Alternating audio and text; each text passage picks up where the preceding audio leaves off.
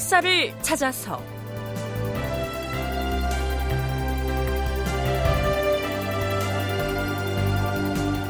제 526편 수양대군 실권을 장악하다. 극본 이상락 연출 김태성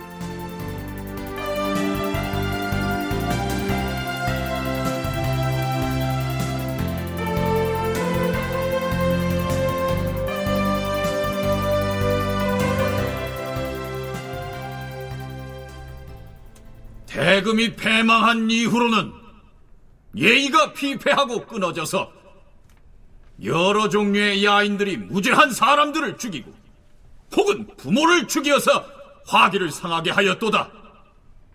그리하여 하늘이 헤아려서 나에게 나라를 다스리라고 유시를 하였다.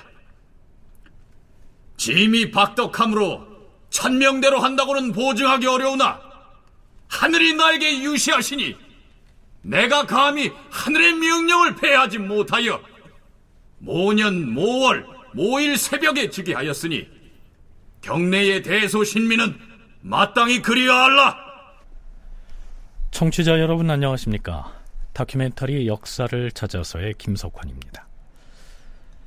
앞에서 들려드린 내용은요. 단종 1년 서기론 1453년 10월에 계유정난을 일으킨 수양대군이 김종서를 죽인 다음 김종서와 절친한 이징옥을 함길도 도절제사의 직위에서 해임하자 그 소식을 들은 이징옥이 신임 도절제사로 부임한 박호문을 살해하고 나서 새로운 금나라, 즉 대금을 건국하겠다면서 반포한 이른바 황제 즉위 조서입니다. 그런데 우리는 지난 시간 말미에 이 조서의 내용을 소개하면서 논란이 될 만한 문장 하나를 의도적으로 빠뜨렸습니다. 바로 이 문장이죠. 짐이 박덕하여 천명대로 한다고는 보증하기는 어려우나 감히 스스로 마지 못하여 그 위에 오른 지가 대개 한 해가 넘었도다. 이징옥은 앞에서 소개한 주기조서에서 그날 새벽녘에 즉위하였다. 라고 했습니다. 그런데 그 직전에 행한 발언에서는 황제 위에 오른 지 한 해쯤이 되었다. 이렇게 밝히고 있습니다.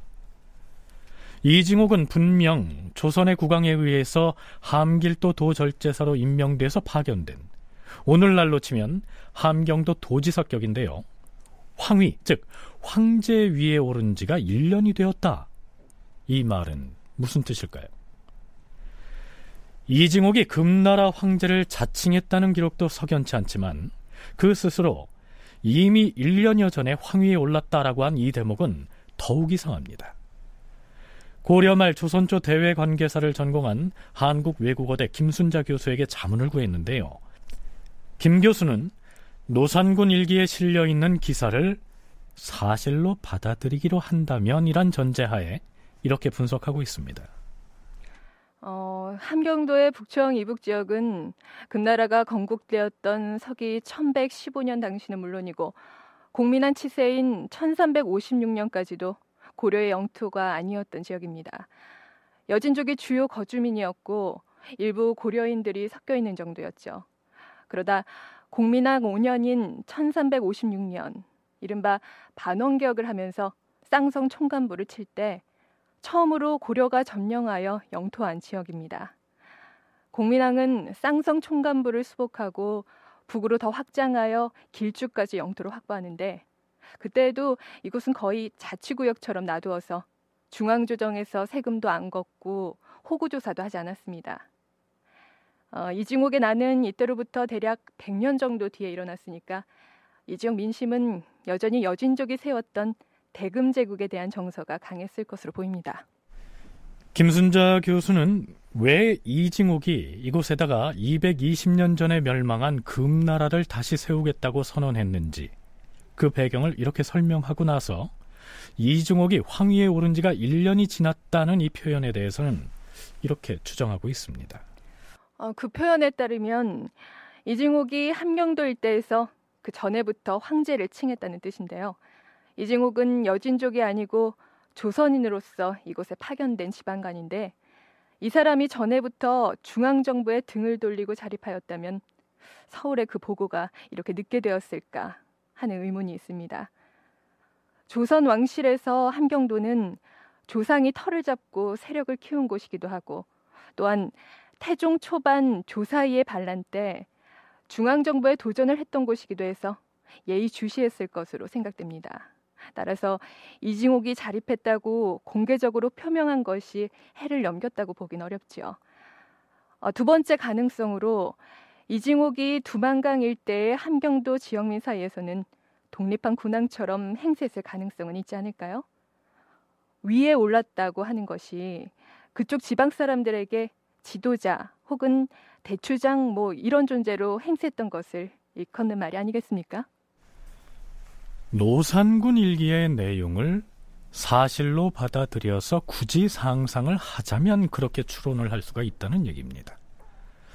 한참 나중의 기록이지만 이징옥이 대금의 황제를 자칭했다는 기록 자체가 잘못됐다는 주장도 기록에 나타납니다.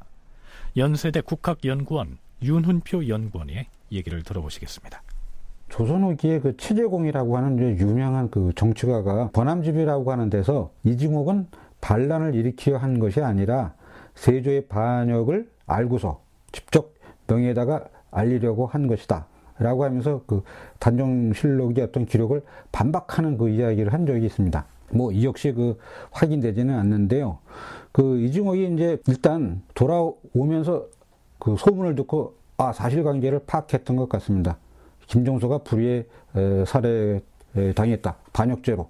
근데 뭐 절대로 그 믿지 않았을 거고요. 아마도 이것은 저희 판단에 분명히 수양 대군이 그 난을 일으켜가지고 김종서를 제거했을 것이다. 라고 아마 판단이 됐던 것 같습니다. 최재공은 정조 때 영의정을 지낸 인물입니다. 그의 주장에 따르면 이징옥은 대금 황제를 징했던 것이 아니라 오히려 반란을 일으킨 수양대군의 불법성을 명나라에 알려서 단종의 실권을 회복시키려고 했다. 이런 얘기죠. 물론 이 최재공 역시 조선 후기의 인물이어서 그의 견해 역시 옳다고 단정할 수는 없겠죠.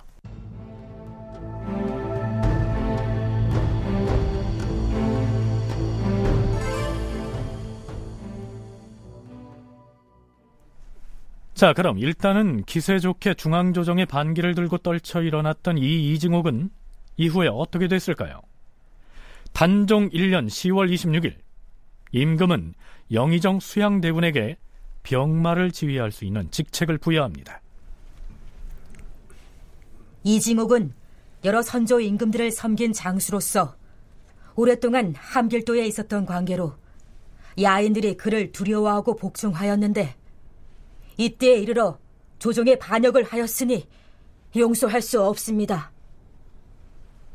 과인은 조정 대신들의 뜻을 받아들여서 수양대군에게 지금 맡고 있는 영의정 부사의 직책과 더불어 중해 도통사의 직임을 더하여 주려고 합니다. 영의정께서는 여러 여진 종족의 주장들에게 글을 내려서 호유하고 군사를 거느리고 가서 이징옥과 그 무리를 토벌하도록 하세요. 단종은 이미 영의정 자리에 올라있던 수양대군에게 각도의 군사를 통솔할 수 있는 도통사의 직임까지 얹어줍니다. 물론 이러한 인사 조치가 단종의 뜻에 의한 것이라기보다는 수양대군이 조정의 논의를 이끌어서 스스로 군권을 장악한 것이라고 할 수 있겠죠. 그런데 이 기사의 끝부분에는 이러한 구절이 덧붙여 있습니다. 수양대군은 두 번에 걸쳐서 도통사를 맞지 않으려고 사양하였으나 임금은 윤허하지 않았다. 임금은 대호군 구치관과 주서 유자황을 도통사 종사관으로 임명하였다. 왕실의 대군으로서 영의정 자리를 이미 차지하고 있는 터에 거기에 더해서 병권마저 장악하는 것이 다른 사람들이 보기에는 비판받을 소지가 있기 때문에 일단은 사양하는 제스처를 보냈던 것이 아닐까요? 그런데 국사편찬위원회 김영도 편사연구사는 수양대군은 계유정난 직후에 판이병 조사를 맡음으로써 그때부터 병권이 이미 그의 수중에 있었다고 얘기합니다.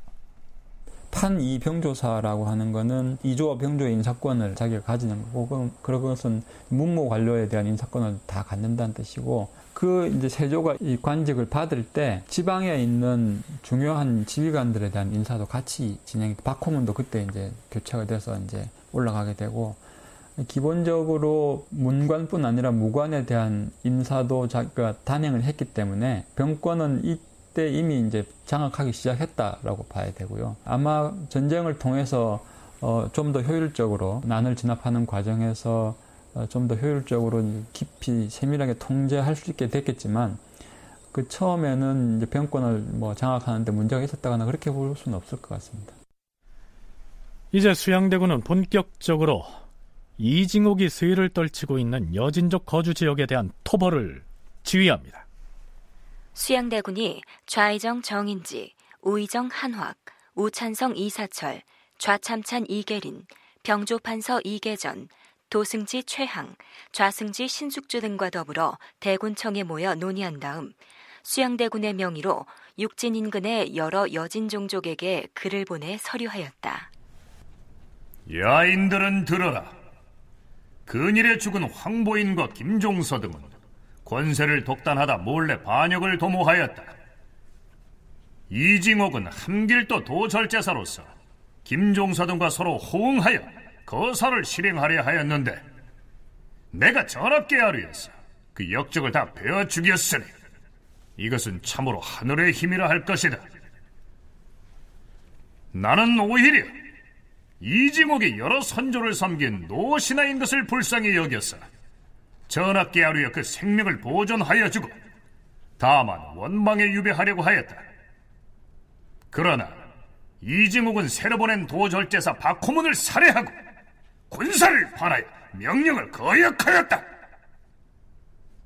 이제 전하께서 나를 중의 병마 도통사로 임명하여 반란군을 토벌하는 임무를 위임하였으니 내가 장차 정의 군사를 뽑아 가서 모조리 섬멸할 것이다. 너희들도 마땅히 모두가 힘을 써서 반역의 무리를 죽이는 일에 적극 나서도록 하라. 내가 장차 전하께 하루에 크게 상을 내릴 것이다. 만일 이징옥 등을 숨겨주는 자가 있으면 용서하지 않고 토멸할 것이다. 결코 후회를 남기지 말라. 수양대군 명의의 효유문은 잘 지어졌습니다. 이제 이 효유문을 여러 부 필사하여 함길도의 여러 야인 종족에게 보내면 될 것입니다. 그것이 그렇게 쉬운 일이 아닙니다. 이 효유문을 어디 어디에 있는 누구에게 보낼 것인지 그 명부부터 만들어야 합니다. 함길도에 사는 여진 종족들과 각 종족의 주장들은 이미 파악해두지 않았습니까? 자, 여기 야인들을 족속별로 조사하여 표시해 놓은 지도가 있습니다. 어, 어 봅시다. 여기 회령부에는 중추 동성로 천모가에게 서찰을 보내면 됩니다. 그리고 여기 강 건너 바깥 지역에 사는 족속의 경우 동양북 도만호 낭바라한 동성로 천모가를 찾아가면 될 것이고.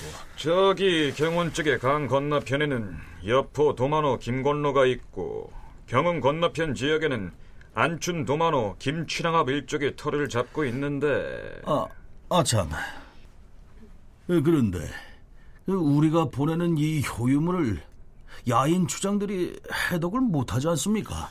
여진종 문자로 번역을 해서 전해야 합니다. 또한 각 지역에 거주하는 야인들은 종족별로 말이 조금씩 다르기 때문에 그건 걱정할 것 없습니다. 각 지역에 향화 야인들이 있지 않습니까? 자, 여기서 잠깐. 향화 야인이란 조선으로 귀화한 여진 사람을 일컫습니다. 아, 아, 그렇지요. 그 야인이었다가 우리나라에 향후한 사람들을 그 족속에 사는 지역으로 직접 파견하는 것이 좋겠습니다. 회룡 지역에는 향후한 기무드 을계를 보내고 경원이나 경은 등지에는 역시 향후한 이유거 은거에게 명하여 이 효유 문서를 가지고 가서 회유하게 하면 될 것입니다. 뿐만 아니라 이징옥을 따르고 있는 휘하 장수들에게도 수양대군 명의로 별도의 서찰을 보내는데요. 그 내용은 여진 추장들에게 보낸 서찰과 비슷합니다. 내가 장차 서울과 지방의 정예 군사를 뽑아서 토벌을 단행할 터인데 너희들 중에서 이징옥의 위협 때문에 어쩔 수 없이 가담한 자들은 지금이라도 관군에 협조하면 그 죄를 묻지 않을 것이다. 너희 장수들은 장차 모두 나의 휘하가 될 것이니 마땅히 이 뜻을 잘 알아서 속히 이징옥을 잡아 죽임으로써 국가에 공을 세우라. 만일 혹시라도 이징옥의 작은 은혜를 생각하여 대의를 돌아보지 않고 오히려 미혹함을 고집하다가는 나중에 후회하여도 소용이 없을 것이다. 대개는 이런 내용입니다.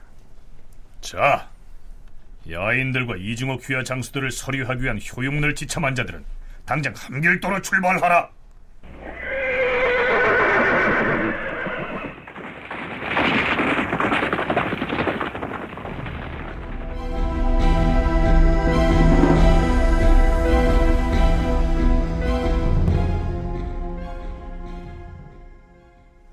수양대군의 회유 작전은 성공을 거둡니다. 이징옥이 제대로 싸워보지도 못하고 자신이 거느리던 휘하 장수에 의해서 죽음을 당한 것이죠. 단종 1년 10월 27일의 기록을 보면 회령 절제사 나무량이 함길도 관찰사 성봉조에게 이렇게 보고한 것으로 돼 있습니다. 회령 절제사가 아래옵니다. 제가 갑사 최득절을 경원부로 보내고 최분을 온성부로 보내면서 날짜를 정해서 군사를 일으켜 종성에 모이게 하였습니다. 그리고 저는 군사를 거느리고 먼저 종성으로 갔는데 제가 종성에 도착하자 종성에 있던 군사들이 하는 말이 반란의 수계인 이징옥과 그 아들 세 사람을 이미 사로잡아 죽였다라고 말했습니다. 자, 좀 싱겁게 돼버렸는데요.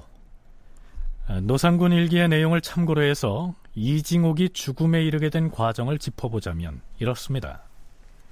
이징옥의 부하인 종성판관 정종과 호군 이행검은 이징옥을 죽이기로 의견을 모으고 기회를 노렸으나 이징옥은 밤낮으로 그 두 사람을 곁에서 떠나지 못하게 하고 신복을 시켜서 동정을 엿보게 하였으므로 틈을 얻지 못하였다. 그러던 중 종선 판관 정종은 자신이 거느리고 있던 병졸들에게 은밀히 말하였다. 잘 들어라. 내가 오늘 밤 반역자 수장이 이종욱 장군에게 술을 권할 것이다. 너희들은 잘 지켜보고 있다가 내가 너희들을 향하여 몸을 돌리면 지체 말고 곧바로 화를 쏘아 공격을 하라. 알겠느냐? 예, 장군. 명령대로 하겠습니다. 그런데 이때 이징옥은 자신이 일으킨 거사가 실패로 돌아갔음을 알고 주변 사람들이 혹시 자신을 모해할까봐 두려워하여 활과 칼이 몸에서 떠나지 않았으며 등불을 켜놓고 밤을 새우며 한숨도 자지 않았다. 또한 뜰에는 커다란 작두를 벌려놓고 있어서 휘하 군사들을 두렵게 하였다. 드디어 정종이 이징옥에게 말하였다. 장군, 어, 왜, 왜, 왜, 왜 그러느냐? 종성 판관이 나에게 할 말이 있는 것이냐? 어, 오늘은 날씨가 몹시 춥습니다. 어, 어 그래. 날씨가 꽤 춥구나. 아, 지금 군사들이 추위에 떨고 있습니다. 군사들에게 술을 좀 먹이기를 청합니다. 아, 아 그, 그리 하라. 모처럼 술을 내어다 마시게 하라. 감사합니다. 아, 우선 소인이 장군께 술을 한 잔 올리겠습니다. 자, 소반을 가지고 오너라. 예. 정종이 작은 소반에다 술을 차려 가지고 다가가서 술잔을 들어 올렸다. 자, 술을 한 잔 드십시오, 장군. 어, 그래, 고맙구나. 이징옥이 잔을 받아 마시려고 하였다. 바로 그때 정종이 병졸들을 향해 몸을 돌렸다. 그러자 병졸들의 공격이 시작되었다.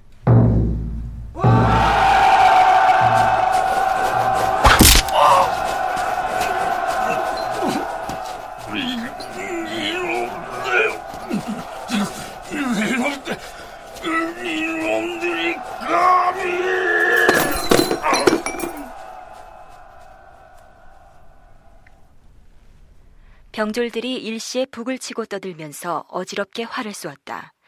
이징옥이 화살을 맞고 도망쳤으나 군사들이 쫓아가 결국 죽였다. 이렇게 해서 우리가 이징옥의 난이라고 부르는 이 사건은 이징옥이 자신이 거느리고 있던 부하의 손에 죽임을 당함으로써 별다른 군사적 충돌이 없이 막을 내립니다.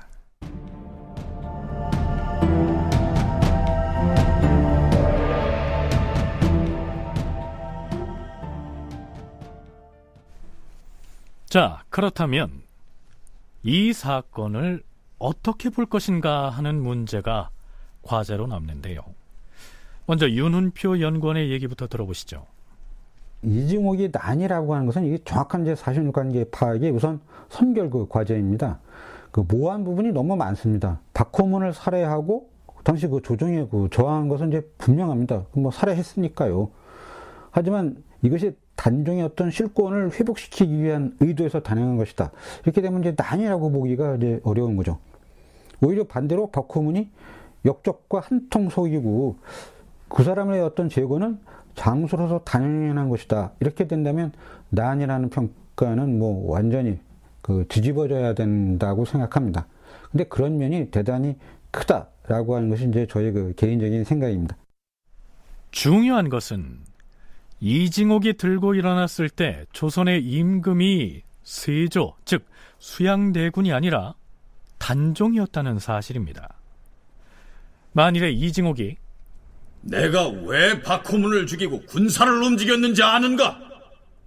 수양은 권력의 눈이 멀어 반란을 일으켜서 김종서 등의 충신들을 죽이고 동생인 안평대군마저 죽이고 어린 임금으로부터 실권을 박탈하여 왕위 찬탈의 야욕을 드러내고 있다. 나는 반란을 일으킨 수양을 죽이고 어린 임금의 왕권을 보호하고자 하였던 것이다. 어찌하여 나를 보고 반역을 하였다고 하는가? 이렇게 항변한다면 수양대군, 즉 세조는 무엇라고 대답했을까요? 그리고 그가 대금의 황제를 칭했다고 했는데요. 만일에 실제로는 이징옥이 대금 황제 운운한 바가 없는데 이것을 수양대군 측에서 꾸몄다면 왜 그랬을까요? 윤훈표 연구원의 얘기입니다. 수양 측에서 그렇게 꾸몄다면 어떤 목적으로 그랬을까라고 하는 것이 이제 그 중요한데요. 그 함길도민과 이중호의 관계를 아주 극도로 악화시키려고 했던 것이 아닌가 합니다. 그 함길도 특히 그 종친들과 힘을 합하면 정말 그 수양으로서는 감당하기 어려운 어, 사태가 발생했을지도 모른다. 이를 차단하고자 어, 함길도민이 싫어했던 종친들이 어떤 증오했던 대금황제 요걸 이제 그냥 어, 덮어쓰게 해가지고 이중욱을 완전히 그 제거해 버리려고 하는 이런 의도였을 거라고 생각됩니다. 만일 당시 신임 도절제사 박호문을 죽이고 중앙조정에 반기를 든 이 이징옥이 부하에 의해서 목숨을 잃지 않았다면 장차 어떻게 하려고 했을까요? 김영두 연구사의 얘기를 들어보시죠. 고려 말 공민왕 때를 생각해보면 사실은 동북지방에는 쌍상총관부라는 별도의 어떤 독립적인 존재가 있었고 어, 그렇기 때문에 이징옥은 최소한 그런 식의 어떤 독립적인 군사적 실체를 만들어서 자기 안위를 지키려고 했을 것 같다는 생각이 들고요. 거기서 이제 꿈을 더 크게 본다면 여진족을 규합해서 옛, 옛 금나라의 영화를 되살리고 그리고 그걸 여력이 있다면 그걸 가지고 김종서의 원한을 갚는다고 할까요? 그런 식의 생각을 했을 것 같고요. 우리는 지금까지 역사 교과서에 이징옥의 난이라고 올라 있는 이 사건을 여러 시각에서 분석을 해봤는데요. 이 사건을 두고 여러 견해가 제기되는 배경에는 우리가 지금 단종실록이라고 부르는 노산군 일기에 대한 신뢰 문제가 자리하고 있습니다. 노산군 일기가 얼마나 세조 쪽의 시각으로 기울어져 있는지는 이징옥의 난과 관련해서 다음과 같이 기술해 놓은 대목을 통해서도 알 수가 있죠. 처음에 이징옥이 반역하였다는 소문이 퍼지자 서울과 지방의 인심이 흉흉하였다. 대군 마마, 이징옥이 북방 오전에 청해 병력을 거느리고 여진족과 연결하고 있으니 그 형세를 제어하기가 어려울 것입니다. 뭐라? 그런 소리 말라. 아, 내가 이래봬도 수양대군이니라. 이징옥 그 늙은 놈이 감히 미쳐서 반역을 일으켰을 터이나 그의 부하가 이미 사로잡아서 죽였을 것이다. 아니라면 내가 마땅히 군사 수십 명을 끌고 가서 그 머리를 베어 대궐 계단에다 바칠 것이다. 수양대군이 이렇게 장담하였는데 얼마 안이 되어서 관찰사가 이징옥이 이미 살해되었다고 보고하였다. 이에 조정 신료들과 도성 사람들이 모두 입을 모아서 야, 역시 수양대군이야. 맞아. 분명하기가 많이 앞에 나온다니까. 라고 말하였다. 이징옥이 죽자 야인들이 그의 머리에다 다투어 활을 쏘면서 우리는 장차 수양대장군에게 힘을 다하여 충성할 것이다. 수양대군이야말로 태조대왕의 후신이시다. 이때부터 모두가 수양대군을 우러러 보게 됐고 그래서 얼마 뒤에 왕위를 이어받게 됐다. 노산군 일기는 이런 식으로 기록되어 있습니다.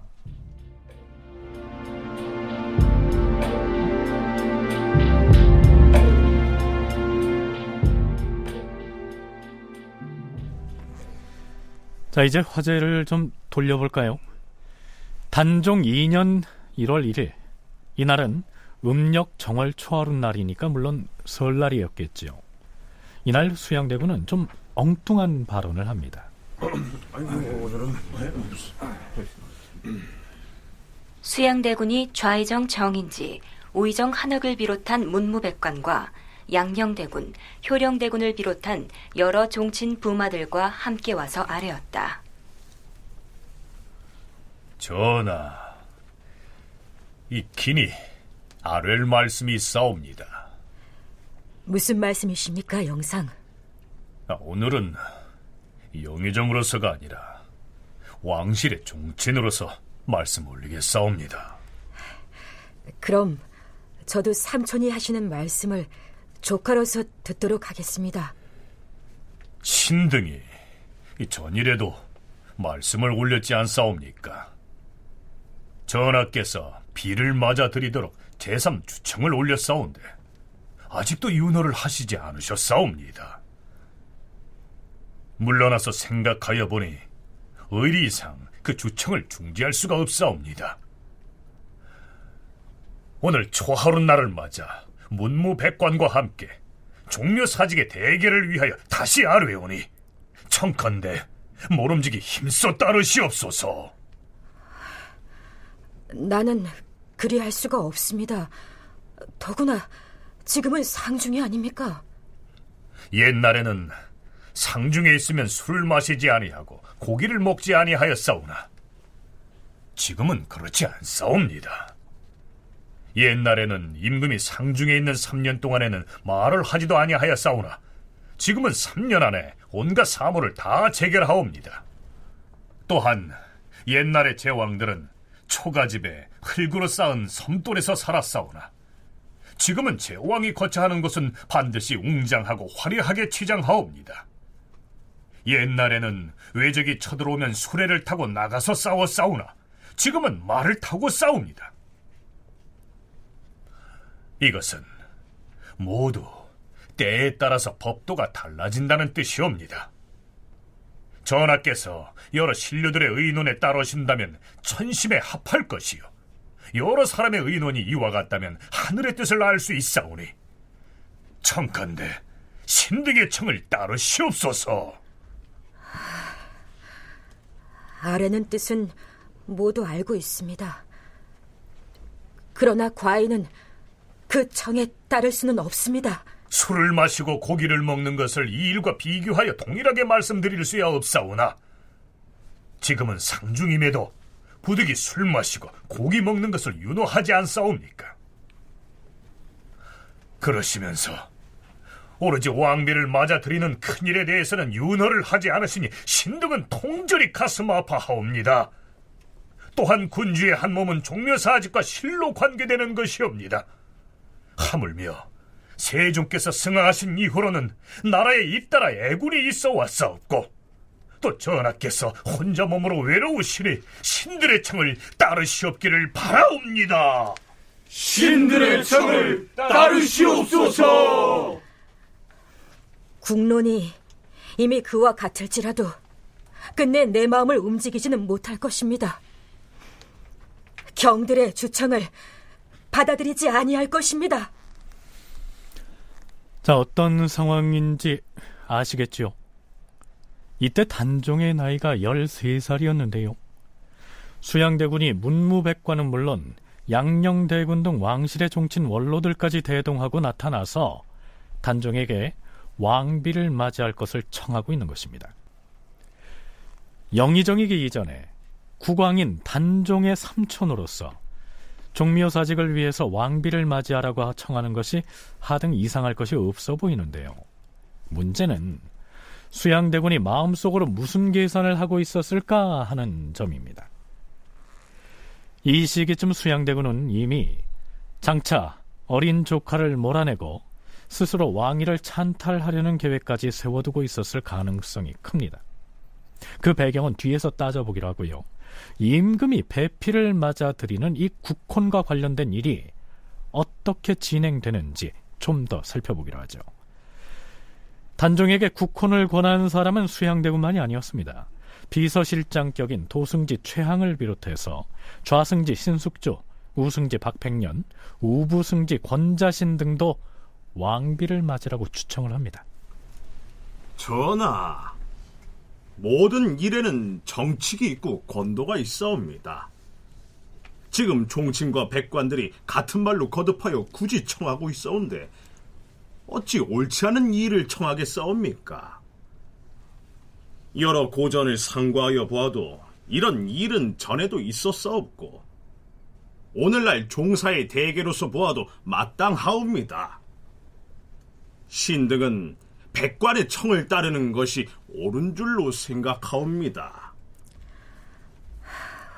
허나 과인은 따를 수가 없어요. 자, 신료들이 저는 국혼을 거듭 청하는데도 불구하고 단종은 왜 그렇게 완강하게 왕비 맞이하기를 꺼렸을까요? 시기적으로 부왕인 문종의 상중이었기 때문인지 그 외에 다른 이유가 있었는지는 알 수가 없습니다. 그러나 단종의 반대에도 불구하고 수양대군은 왕비를 맞아들이기 위한 국혼을 추진합니다. 1월 10일 수양대군이 효령대군, 영흥대군, 화이군, 계양군, 한남군 등의 종친들과 좌의정 정인지, 우의정 한확, 이조판서 정창손, 병조판서 이계전, 예조판서 김조, 좌승지 신숙주, 우승지 박팽년 등과 함께 빈청에 모여서 의논한 뒤 송현수의 딸을 비로 정하였다. 그렇다면 수양대군은 왜 이처럼 적극적으로 그리고 상중임에도 불구하고 단종에게 왕비를 맺어주려고 서두른 것일까요? 어린 단종의 왕권을 안정시키기 위해서였을까요? 김영도, 윤훈표 두 전공학자는 그렇지 않다고 얘기합니다. 그거 참 설명하기 참 어려운 대목이긴 한데요. 그걸 이제 단종의 왕권 안정하고 연결시켜서 해석하는 것일 수도 있지만, 근데 송현수라는 단종의 장인은 사실 원래는 수양대군의 친구이고 가까운 사이거든요. 그래서 어떻게 보면 그 송현수의 딸을 단종과 결혼시키면 자기 자신의 세력이 단종 아주 가까이 들어가게 되는 것일 수도 있지 않을까라고 저는 생각해 봤고요. 뭐 어떤 사람은 뭐 단종을 도와서 왕권의 안종을 위해서 한 것이 아닌가 이렇게 이제 이야기하는 사람도 있습니다. 그런데 중요한 그 이 인물 즉 왕의 그 장인이 되는 송현수 이 사람은 단종과 가까운 사람이 전혀 아닙니다. 송현수는 수양대군의 아주 오래된 친구였습니다. 그냥 친구가 아니라 아주 오래된 친구였다. 이렇게 이제 그 말하고 있습니다. 수양은 가장 자기가 믿는 송현수의 딸을 왕비로 이제 옹립합니다. 이래서 표면상으로는 단종을 도와서 왕권을 안정시켰다 이렇게 노력하는 인상을 이제 보여주고자 했습니다. 그러나 대면에는 자신들의 사람들로 왕실을 완전히 포위하려고 하는 따라서 아무도 그 자신들의 어떤 포위망에서 벗어나지 못하도록 하려고 하는 그런 조치의 일환이었습니다. 대외적으로는 종묘사직과 왕실의 대계를 위해서 국혼을 추진한다는 명분을 내세움으로써 수양대군이 단종의 왕권을 안정시키기 위해 배려하는 것처럼 보이지만 기실은 그게 아니었다는 얘기입니다. 수양대군은 자신과 절친한 사이였던 송현수의 딸을 왕비로 들임으로써 오히려 단종을 고립시키려 했을 것이다. 이런 얘기죠.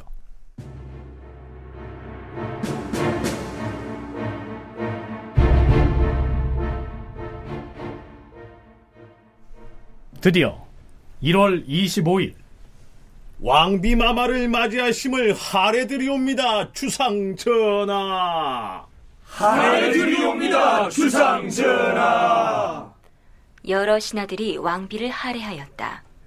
임금이 하교하였다.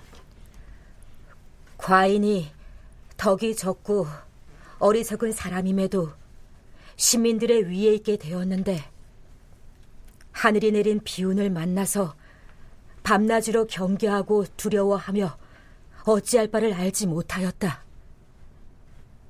지난번에 종친, 훈신, 문모 신료들이 서로 더불어 의논을 하기를 과인이 어린 나이로 왕업을 이어받아 지키고 있으나 홀로 깊은 궁궐에 처해 있는데도 위로 모후의 보호가 없고 아침 저녁으로 다만 환관들과 더불어 거에 왔을 뿐만 아니라 그일은 간신히 변란을 일으켜 왕실의 기틀이 절박한 터에 어진 왕비를 골라 맞이함으로써 왕가의 후손을 넓히고 선대의 위협을 보존하여야 한다고 청하였다.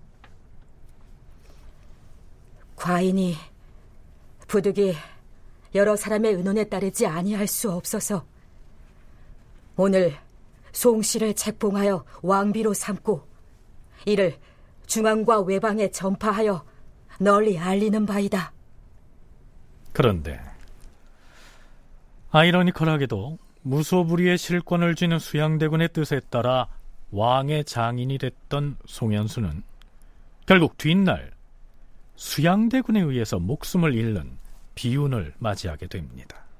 물론 이후의 역사적 과정을 보면 단종비 송씨가 단종의 아주 충실한 반려자로서 어, 역할을 했고 송현수도 나중에 결국 세조에 의해서 죽음을 맞게 되는데 에, 송현수도 근데 거의 마지막에 가서 이제 죽게 되고 단종하고 거의 동시에 죽게 되고 하기 때문에 저는 그 결혼을 추진하는 것이 단순하게 단종의 세력을 강화시켜 주는 것만은 아니었다.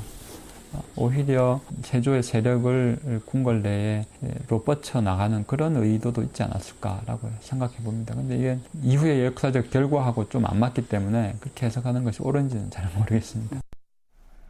이젠 이징옥 사건도 평정이 됐고 어린 임금에게 배필도 생겼으니까 이 두 가지 일에 공을 세운 사람에 대한 포상이 있어야겠죠.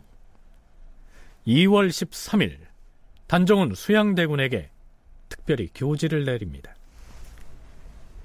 자고로 신하가 사직에 큰 공을 세우면 상을 내리고 보수를 후하게 하는 것이니 이는 결코 사사로운 은혜가 아니다. 과인은 바야흐로 나이가 어려서 가정을 이루지 못하고 오직 한두 대신만을 믿고 있었는데 간사하고 흉악한 무리가 지친을 깨고 선동하여 은밀히 임금의 자리를 엿보는 사태가 발생하였도다. 과인은 불측한 사태를 맞이하여 고립무원의 지경에 있었으니 어찌 이것을 알아차릴 수 있었겠는가? 그런데 숙부께서 그 기밀을 밝게 살피시고 중의로운 사람들을 규합해서 선멸 제거하지 않았던들 어찌 종묘 사직이 오늘날에 온전히 유지되고 있겠는가? 물론 이 교지는 단종이 작성한 것이 아니겠지요. 일단 여기까지의 내용을 보면 사실상 단종 자신의 반성문이나 마찬가지입니다. 자신이 나이가 어려서 한두 대신에게 의존하고 있었는데 반역 사건이 일어났다. 이 말은 단종 자신이 김종서 등에게 의존하다가 반란 사건을 초래했다는 것을 인정한 것이죠. 그리고 그 흉악한 반역 모의를 숙부인 수양대군이 미리 기밀을 알아채고 진압함으로써 종묘사직을 구했다. 이렇게 이어집니다. 수양대군이 하고 싶은 말들이 고스란히 들어있는 것이죠. 과인은 숙부가 세운 큰 공을 보상하여 숙부의 지위를 모든 대신의 우두머리인 영의정 부사에 두어서 궁극의 임무를 맡기고 금백과 토종과 노비를 주었으나 그래도 내 마음에 오히려 부족하다. 더구나 숙부께서는 이미 훈신들과 함께 맹세하여 충성을 다하여 왕실을 돕고자 하시니 이 어찌 아름다운 일이 아니겠는가? 그 다음으로는 내구마 한 피를 비롯해서 이런저런 물품들을 하사한다는 내용이 이어집니다. 그런데 아닌 게 아니라 끝부분에 이러한 내용이 추가되어 있습니다. 숙부께서는 정성으로 과인을 도와 널리 서정을 보필하고 대소신료가 만약 비위를 저지르면 즉시 규찰하고 결단해서 과인의 의뢰하는 뜻에 부응함으로써 희공으로 하여금 주나라에서 아름다운 이름을 독점하지 말게 하라. 숙부를 공경할지어다. 단종이 내린 교지는 이렇게 끝이 납니다. 여기에서도 예외 없이 주나라의 희공, 즉 주공을 비유적으로 들먹이고 있는데요. 자, 다시 한번 주공을 소개하자면 이렇습니다. 주나라의 희공, 즉 주공은 주나라를 창건한 무왕의 동생으로서 무왕의 권력 강화를 도왔다. 그런데 형인 무왕이 죽자 직접 왕권을 장악하라는 주변의 유혹을 뿌리치고 그 대신에 무왕의 어린 아들인 성왕을 보좌하는 길을 택했다. 그 후 성왕에게 통치 기술을 가르치기 시작했다. 수양대군은 이전에도 수차에 걸쳐서 자신을 주공에 비유했지요. 주공이 어린 조카인 상왕을 보좌했던 것처럼 자신도 어린 조카인 단종을 보좌하는 역할에 충실하겠다. 이런 의사 표시였겠죠. 그렇다면 이 시기에 수양대군이 실제로 주나라의 희공처럼 어린 조카를 보필하는 역할에 만족하고 있었을까요? 어떤 정수적인 그 제스처였다고 저는 그 판단이 됩니다. 그 왕실의 안정을 위해서 왕비 측동을 서둘러 실시한다. 이렇게 이제 선전함으로써 자신의 어떤 집권 의도를 숨기려고 했던 것, 그 일환으로 나는 절대로 이걸 봐라. 나는 주공이 되고자 하는 것이지 절대로 그 왕위를 탐나가지고 왕위를 차지하기 위해서 한 것은 아니다. 그 권세가 아닌 나라의 안녕과 부강을 위해서 노력하고 그 일환으로 나는 주공이 되겠다. 이렇게 이제 이야기를 합니다. 하지만 내부적으로는 권력 장악을 위한 단계를 하나하나씩 밟고 있었습니다. 그러니까 주공이 되겠다라고 하는 것은 자신의 어떤 의도를 이렇게 뭐라고 할까 감추려고 하는 그런 이제 몸짓이었고 제가 보기에는 사실은 아니었을 것 같습니다. 오히려 자신이 최종적으로 집권하기 위한 단계를 하나하나씩 차례로 밟아나가는 그러한 어떤 이 그 걸음걸이가 아니었나. 겉으로는 주공을 내세웠지만 내부적으로는 자신이 어린 조카를 몰아내고 왕위를 차지하겠다는 야심을 차근차근 충족해 나가고 있었을 것이다. 이러한 분석입니다. 그런데 주나라의 희공, 즉 주공에게는 어린 조카가 황제의 역할을 잘 해내도록 보필해 주었던 사람이라는 것 말고도 또 다른 이미지가 있습니다. 주공의 추가적인 이력을 소개하자면 이렇습니다. 주공은 어린 조카인 성왕에게 통치 기술을 가르치기 시작했다. 그러나 주공이 섭정직에 오르자마자 그의 세 동생인 관, 채, 곽 등과 몰락한 은혜 후계자 무경이 이끄는 대규모 반란이 일어났다. 그는 반란을 진압했으며 조카를 보호하고 있던 중에 자신의 동생들이 반란을 일으켰고 그 반란을 진압했다는 얘기는 자신의 친동생들을 죽였다는 얘기입니다. 주공이 조카의 왕위를 안정시키기 위해서 자기 동생들을 죽이거든요. 그 이미지가 있는 겁니다. 그러니까 주공은 두 가지 이미지를 다 갖고 있기 때문에 사실 세조 입장에서 보면 어, 안평대군을 죽였기 때문에 그 죽인 것을 정당화하는 데 도움이 되는 이미지가 있고 그 반면에 자기가 왕이 되는 데 있어서는 불리한 이미지가 어, 있는 거죠. 조카를 위해서 왕, 끝내 왕이 안 됐으니까.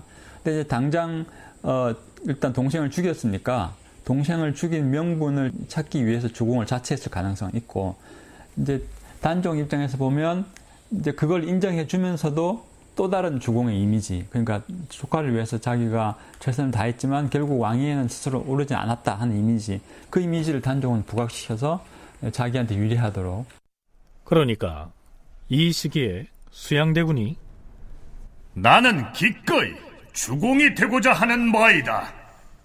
이렇게 말했다면 그것은 곧 동생인 안평대군을 영모로 몰아서 죽인 것에 대해서 그것이 다 어린 단종을 보호하기 위해서 부득이한 조치였다.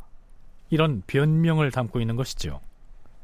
하지만 장차 조카를 몰아내고 왕위를 찬탈하기 위해선 이제는 더 이상 주공이 되겠다는 얘기는 하지 않는 것이 좋겠지요. 반대로 단종이 수양대군을 향해서 우리 숙부는 어린 나를 위하여 기꺼이 주공이 돼주시기를 바랍니다. 이렇게 얘기했다면 수양대군은 왕권을 넘보진 말고 조카인 나를 보필하는 역할에 만족하라. 이런 뜻을 담고 있다고 분석할 수 있겠죠.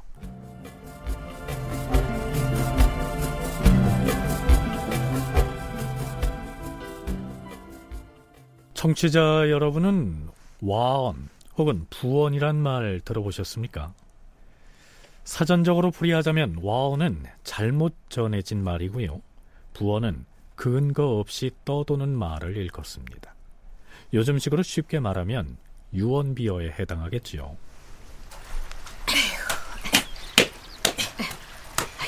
근데 그 말이 사실인가? 에? 그 말이라니 무슨 말? 아유, 나라에서 여기 서강에 사는 사람들 집을 모두 철거해 버린다는데? 아, 나라에서 서강에 사는 사람들 집을 다 철거해 버린다고? 음. 왜? 서강에 무슨 난신적자라도 살고 있다든가? 그걸 내가 어찌 알겠어. 어찌 되려는지 여기저기에서 하도 이상한 변고가 많이 일어나니까. 자, 김종서 장군 이야기인가? 아님 이징욱 장군? 모르긴 해도 또 누군가 군사를 일으킨다는 소문도 있고. 아유, 참. 도성 어디에서는 지난번 정난으로 죽은 사람들의 원혼이 귀신이 돼서 나타나는 바람에 그해 떨어지고 나면 지나다니지를 못한다던데. 아이고, 무서워라. 아유 이놈의 나라가 어찌 아이고 조심히 이사람아 그래 들키면 잡혀가서 평을 치려고 그래? 특히 계유정난 이후에 바로 이러한 와원과 부원들이 난무했던 것으로 단종실록에 나타납니다.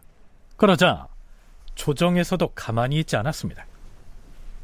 주상 전하, 의군부에서 아래옵니다. 학생 박수생과 이증양의 딸 이신방 등이 와원을 하기를 국가에서 장차 서강에 거주하는 사람들의 가정집을 모두 철거한다고 하여 주민들이 놀라서 들떠 있사옵니다. 그 자들을 잡아서 국문하게 하시옵소서. 알겠습니다. 그리 처결하세요. 그러나 와원과 부원은 좀처럼 가라앉질 않았고 오히려 더 심해져서 갈수록 민심이 흉흉해졌던 모양입니다. 전하, 나라의 와원과 부원이 끊이질 아니하여서 의정부 당상과 승정원에 승지드니 의논을 하여 싸웁니다. 그래서 어찌하기로 하였습니까? 주상 전하, 간당을 베어 없애시옵소서. 간당이라 하였습니까? 예, 전하. 모든 와원과 부원은 바로 이 간당 때문에 만들어지고 퍼져나가고 있어옵니다. 간당을 척결하시옵소서. 간당을 척결하시옵소서. 그렇다면 간사할 간자의 이 간당은 어떤 사람들을 지칭한 것일까요? 결국 임금이 발표할 교지가 만들어지고 어린 단종은 다음과 같은 내용의 교서를 반포합니다. 이 교서의 내용을 보면 와원과 부원의 원인으로 지목된 간당이 어떤 사람들인지를 알 수가 있습니다. 전일에 반역을 다스릴 때 되도록 사람을 많이 죽이지 않으려고 너그러운 법에 따랐다. 헌데 근일에 와원이 떠들썩하게 일어남으로 인하여 사헌부와 사관원에서 간당의 근본을 모두 제거하고자 굳이 청함으로 대신들과 의논하였더니 대신의 의논도 이와 같았다. 과인이 종묘 사직의 대계를 위하여 사사로운 정을 버리고 마지못해 대신과 대간의 청을 따르노라. 귀양 보냈던 안평대군 이용의 아들 이유직과 황보석의 아들 황보가마와 황보경근 그리고 김종서의 아들 김목대 김순규의 아들 김조동과 김수동 등을 법에 의하여 처치하라. 또한 이징욱의 아들 이성동, 이보인의 아들 이해 등도 처치하고 기유정난에 연루돼서 처단된 사람들의 가족 중에서 귀양을 보냈던 사람들이 있었는데 그들 때문에 와원과 부원이 생기는 것이니 그들을 모두 처단하겠다. 이러한 얘기입니다. 여기에서는 대표적인 사람 몇 명만 그 이름을 거론했습니다만 난원과 부원의 근본을 없앤다는 명목으로 처단된 사람들의 수가 모두 50여 명에 이른 것으로 나와 있습니다. 그러니까 이 시기에 계유정난의 내막과 그 진실이 일반 백성들에게도 소문으로 널리 퍼져 있었다는 의미겠죠. 소문이 퍼져 나가는 것이 요즘으로 말하면 뭐 뉴스니 뭐 이런 언론의 역할이라고 할 수 있는데 일단 개유정난이라는 사건 자체가 굉장히 충격적인 사건이지 않습니까? 그러니까 대신들을 어, 왕자가 죽이고 그다음에 동생도 죽이고 그다음에 왕이 있는데 어린 왕 대신에 이제 그 숙부되는 사람이 이제 영의정에 올라가지고 정권을 휘두르고 하는 건 비상한 정치적인 상황이고 그런 상황에 대해서 사람들이 이 틀림없이 여러 가지 말들을 했을 것이라고 생각되고요. 뭐 일단 일반 백성들은 사실은 당시 자신들이 가진 정서에 의해서 그런 얘기를 했을 것이기 때문에 정보도 부족했을 것이고 자기의 뭐 좁은 경험을 가지고 얘기했기 때문에 여러 가지 다 많은 얘기들을 만들어냈을 거라고 생각이 됩니다. 이미 상당수의 그 백성들은 어느 정도 감을 잡고 있었던 것 같습니다. 예, 수양이 스스로 권자를 찾아오고자 한다. 이런 의도가 있었다라고 하는 것을 아, 이제는 이제 알겠다라는 생각을 이제 많은 사람들이 하고 있었을 겁니다. 그래서 그 성격으로 봐서 만약 반대하는 사람들이 생길 경우에는 무력을 동원해서라도 반드시 제거할 것이다. 이렇게 이제 그 파악하고 있었습니다. 심지어 그 어쩔 수 없는 상황이 이르게 되면 그 해가 단중 얘기를 미칠 수 있다. 이렇게 이제 그 짐작하고 이런 이야기를 갖다가 많이 그 퍼뜨렸을 겁니다. 그래서 이런 소문을 통해 가지고 수양에 반대하는 세력들을 갖다가 귀합하거나 동조하려고 하는 이런 움직임을 누군가는 아마 했을 겁니다. 그렇다면 기유정난에 연좌돼서 지방에 유배돼 있던 사람들을 처단한 뒤에는 이 와온과 부원이 사라졌을까요? 그러기는커녕 더욱 극성을 부리게 됩니다. 다큐멘터리 역사를 찾아서 다음 주 이 시간에 계속하겠습니다.